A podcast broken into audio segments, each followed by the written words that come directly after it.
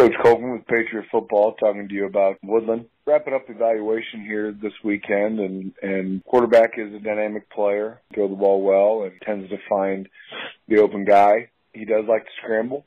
Do a good job of keeping him in the pocket, similar to what we've had to do the first two weeks, so nothing new there. Really good running back. He's he's a hard runner, strong kid, runs the zone, inside zone play well. So obviously everything will start with, with containing those two in the backfield, stopping the run, which is what you have to do traditionally in our conference anyways. No surprises there. They have a really quick slot.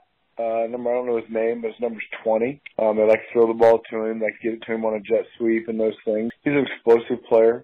Like I said, really quick. So we'll have to keep an eye on that as well. I can be one hundred percent honest with you. I've not, I think they've given up one hundred points in two games, but those are to two four A programs. So, you know, we've given up, you know what, uh, seventy-four.